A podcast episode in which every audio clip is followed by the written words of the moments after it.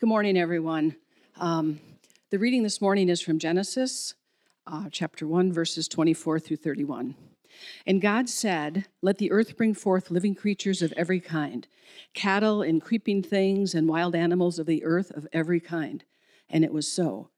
God made the wild animals of the earth of every kind, and the cattle of every kind, and everything that creeps upon the ground of every kind.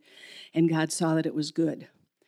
Then God said, Let us make humankind in our image, according to our likeness, and let them have dominion over the fish of the sea, and over the birds of the air, and over the cattle, and over all the wild animals of the earth, and over every creeping thing that creeps upon the earth. So God created humankind in his image. In the image of God, he created them. Male and female, he created them. God blessed them, and God said to them, Be fruitful and multiply, and fill the earth, and subdue it and have dominion over the fish of the sea, and over the birds of the air, and over every living thing that moves upon the earth. God said, See, I have given you every plant yielding seed that is upon the face of the earth, of all the earth, and every tree with seed in its fruit, you shall have them for food. And to every beast of the earth, and to every bird of the air, and to everything that creeps on the earth, everything that has the breath of life, I have given every green plant for food. And it was so. God saw everything that he had made, and indeed it was very good. And there was evening, and there was morning, the sixth day. The word of the Lord. God. Thanks, Rajan. Uh, so, for those of you lectionary nerds like myself, you'll notice that that's not part of the Revised Common Lectionary. Uh, we've been taking a break and taking the seven weeks to look at the seven days of creation, not as a historical wondering, but as a way to look at our own spiritual development, our own spiritual formation, and the formation of our church. And so we saw that on day one when God said, Let there be light. Uh, we wondered about what that was since the sun is not created until day four.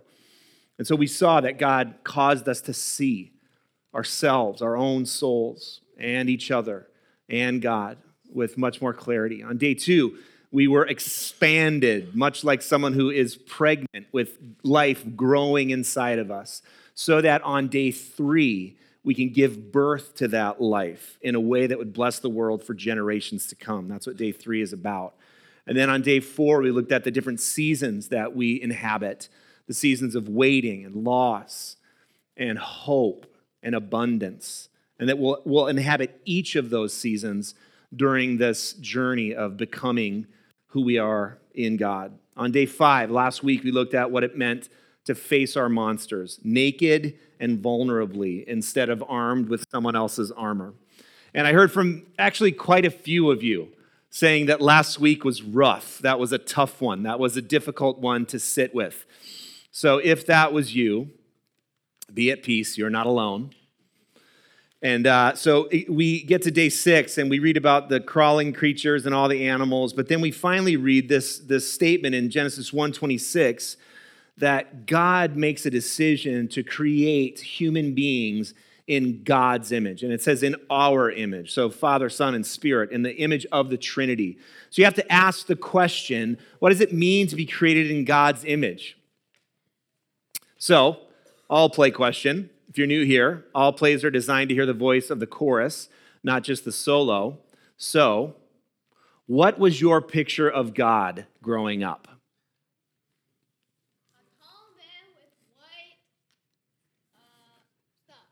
A tall man with white stuff. That's my son. Okay? A normal man. We have two men now for God. Ben, did you have something too? Okay, all three.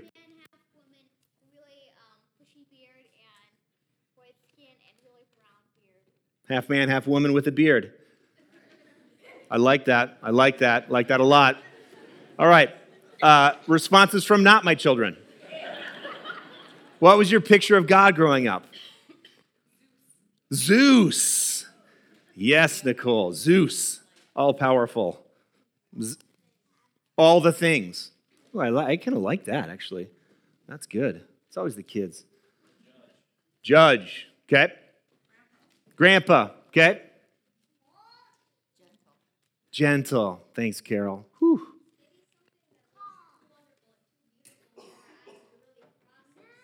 Whoa! Say that again.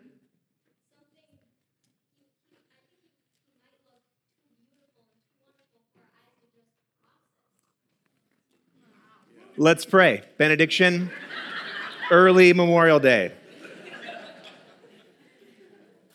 Any last um, pictures?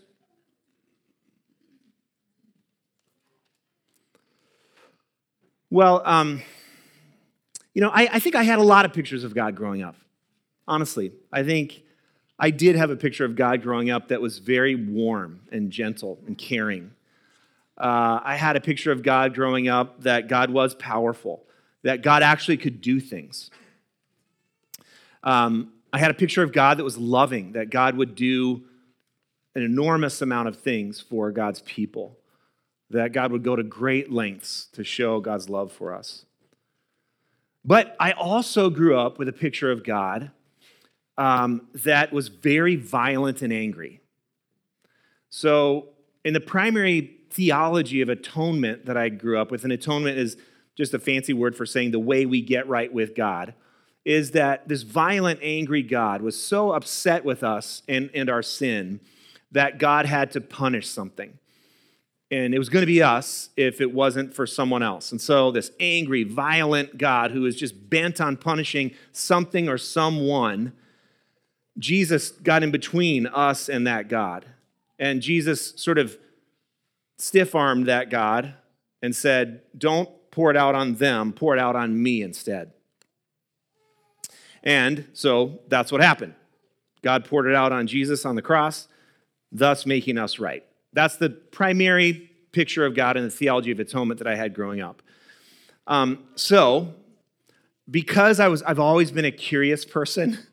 I've always asked questions. And my poor parents, who aren't here today, but they poor. I mean, they. I just, I just littered them with questions, and I still do. Not them necessarily, but other people.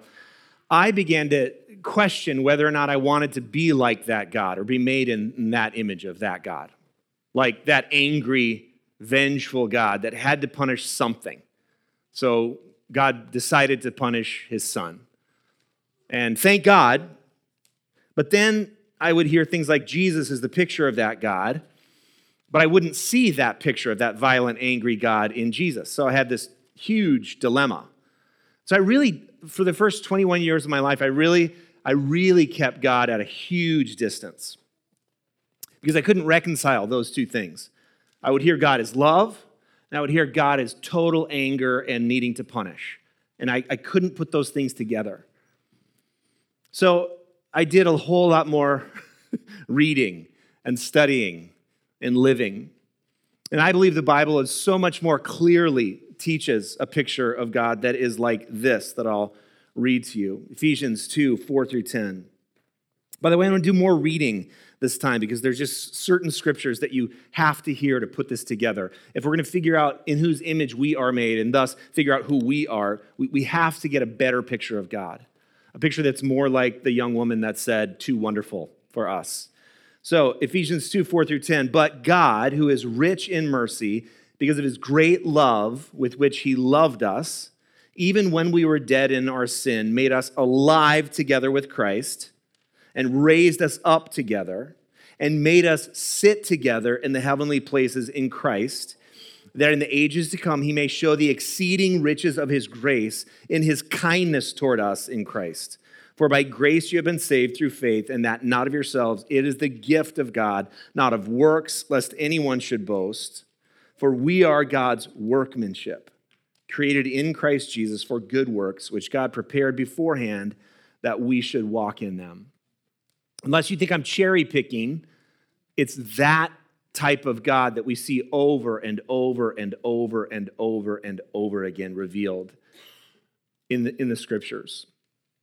So if we can see that, that God is in fact, that Jesus on the cross actually represents the lengths to which God loves us, that if Jesus is God, then Jesus on the cross represents God's uh, ability and passion to go all the way for us. And the thought of God being this angry, vengeful person that has to punish, we can say, you know what? I don't, I don't understand that picture. That, that picture is much less biblical than this one is in Ephesians 2 4 through 10. Because if I am God's workmanship and God is an angry, vengeful, punishing God, then what kind of workmanship am I? So, all play. What does it mean to be God's workmanship? Ooh, nice job, Isaac. His masterpiece. You're actually very, very close to what it means. Thanks, Corin. To embody God's characteristics. And if you if you think about that, it's like, really? Whoa.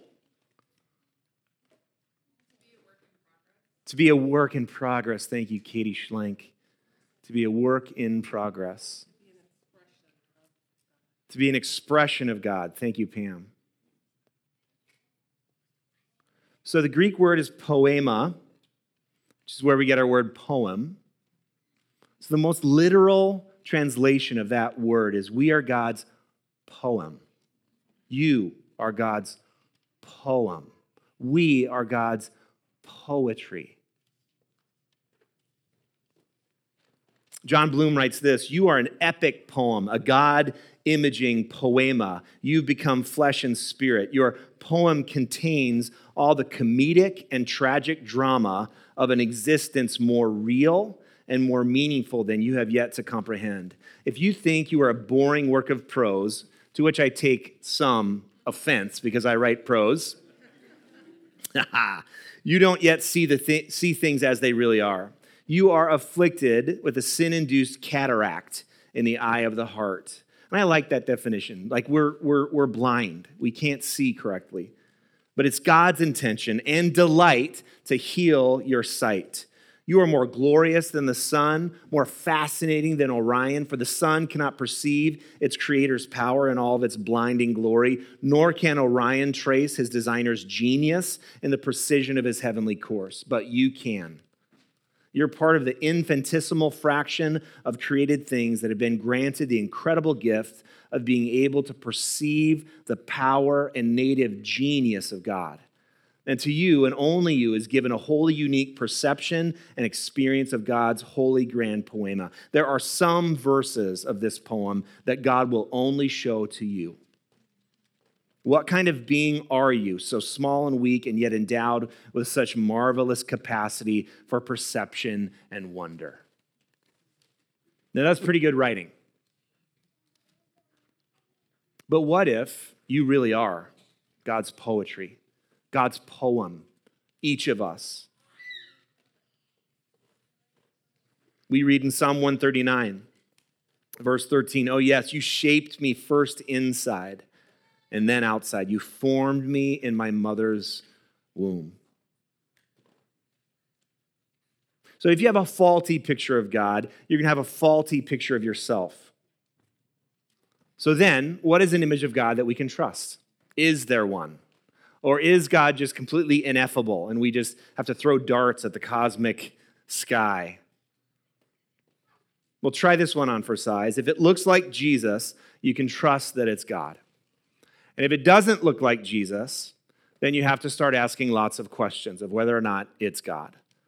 In Colossians 1, we read this Jesus is the image of the invisible God, the firstborn over all creation.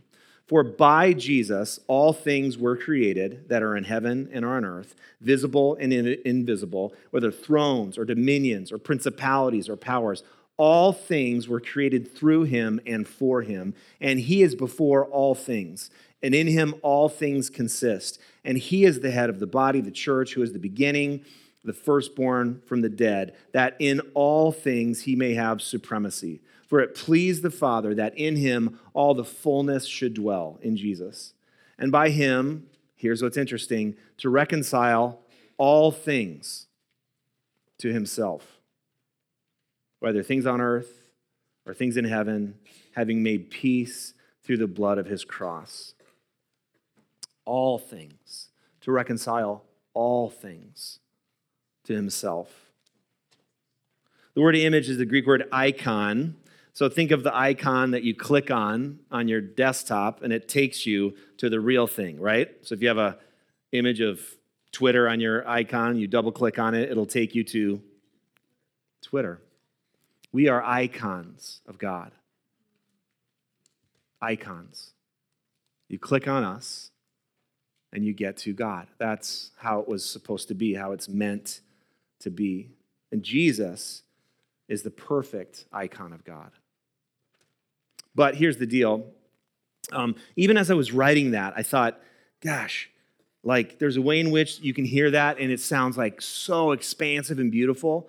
There's another way you can hear that and, and you, it just sounds like the same old religious propaganda that Jesus, you know, does anyone, anyone amen to that? Like it, it just sounds like the same old thing that if you say the name of Jesus, then you're saved. And we know a whole lot of people who are saying the name of Jesus that don't appear to act like Jesus much at all, maybe ourselves included, maybe especially ourselves included. And so when we hear Jesus is the picture of God, there, there's a part of your mind that goes, yawn, heard it, did it, got it. I don't want to be a part of that tribe because that tribe is bigoted, homophobic, xenophobic, all the other phobics. I don't want it. So maybe you checked out. So he, he, he, Jesus isn't our mascot. You know that, right? He doesn't show up to our worship services and like, you know, blow out, you know, t-shirts and give you high fives and that's not who Jesus is. Jesus is out ahead of us, always making all things new. Jesus loves us, and at one point, if you look at the disciples, they feel loved and cared for, and, and then and the next moment they feel confronted and challenged. And like Mother Teresa said this, she, she said this to a group of people uh, if you want to learn how to love more, smile at your spouse. And then some smart aleck said, Are you married? Her response, Yes, I am married and Jesus is sometimes a very difficult spouse. So, also, Jesus is not your boyfriend.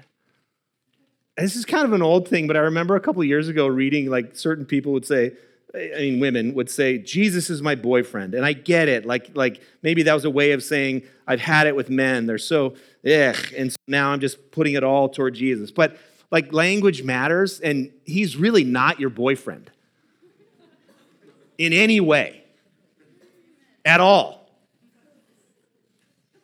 Jesus is the Christ who created all things and who holds all things together, who is re- reconciling all things. Jesus is the lover of your soul and the wrecker of your soul. Jesus will mess with you and love you, never leave you, come get you when you've wandered off but also is a very difficult spouse to live with. Like, if you haven't found that Jesus who you kind of are annoyed with, I'm going to say you probably have not found the Jesus of the Gospels.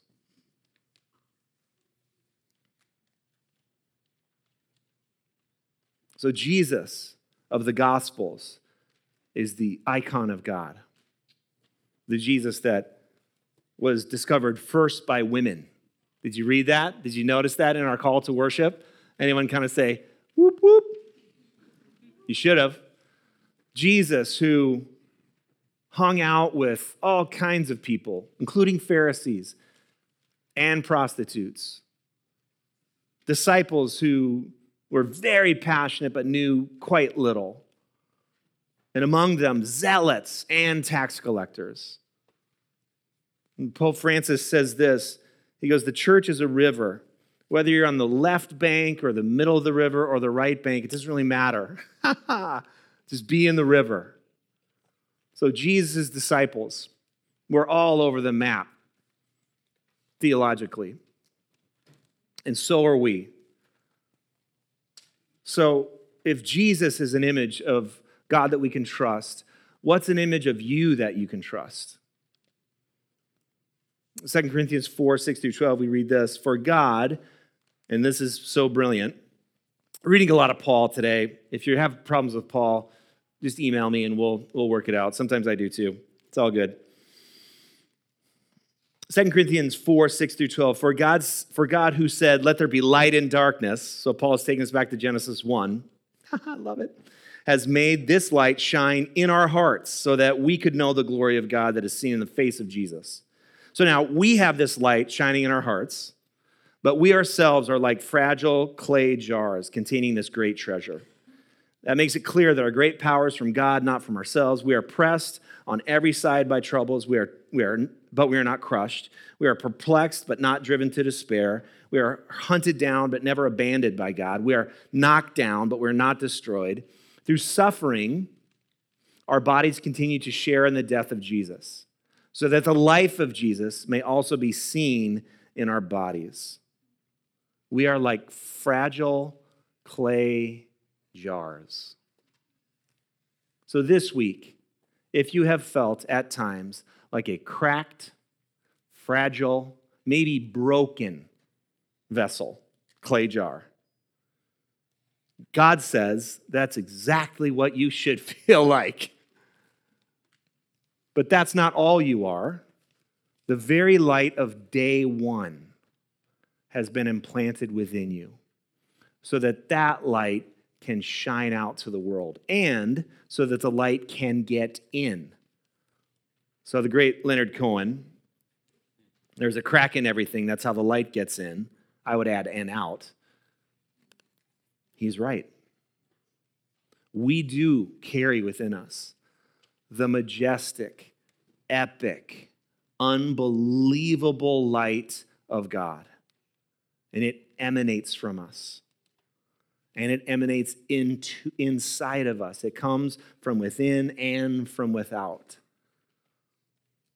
But it only does so when we sort of recognize and even sometimes embrace the cracks. Amen. So don't don't run away from the cracks. Don't tape them up. Don't pretend they're not there. Use them as a reminder that this amazing image that you are born with and that emanates from you, you don't generate. Because most of us Christians were taught you got to try real hard to keep that light cranking, don't you? Anyone?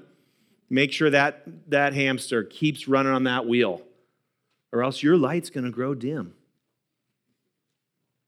We don't have to worry about the light growing dim. The light doesn't come from us. So try this. Maybe you want to try a breath prayer from the Song of Solomon. Breath prayer is something you can, it's enough syllables, you can breathe in and breathe out. And this is the breath prayer that maybe you need to try. I am my beloved's, and my beloved is mine. I am my beloved's, and my beloved is mine. I am my beloved's, and my beloved is mine. Over and over again, so that it becomes part of how you think. Or you might want to pick up this book by Brennan Manning called The Furious Longing of God. Utterly stunning by Brennan Manning, The Furious Longing of God. Or if you're more of an activist, I want to invite you to go love someone in secret. To where you get no no Facebook posts about it. I'm here mentoring this kid and I, it's just so great learning so much from this kid that I mentor.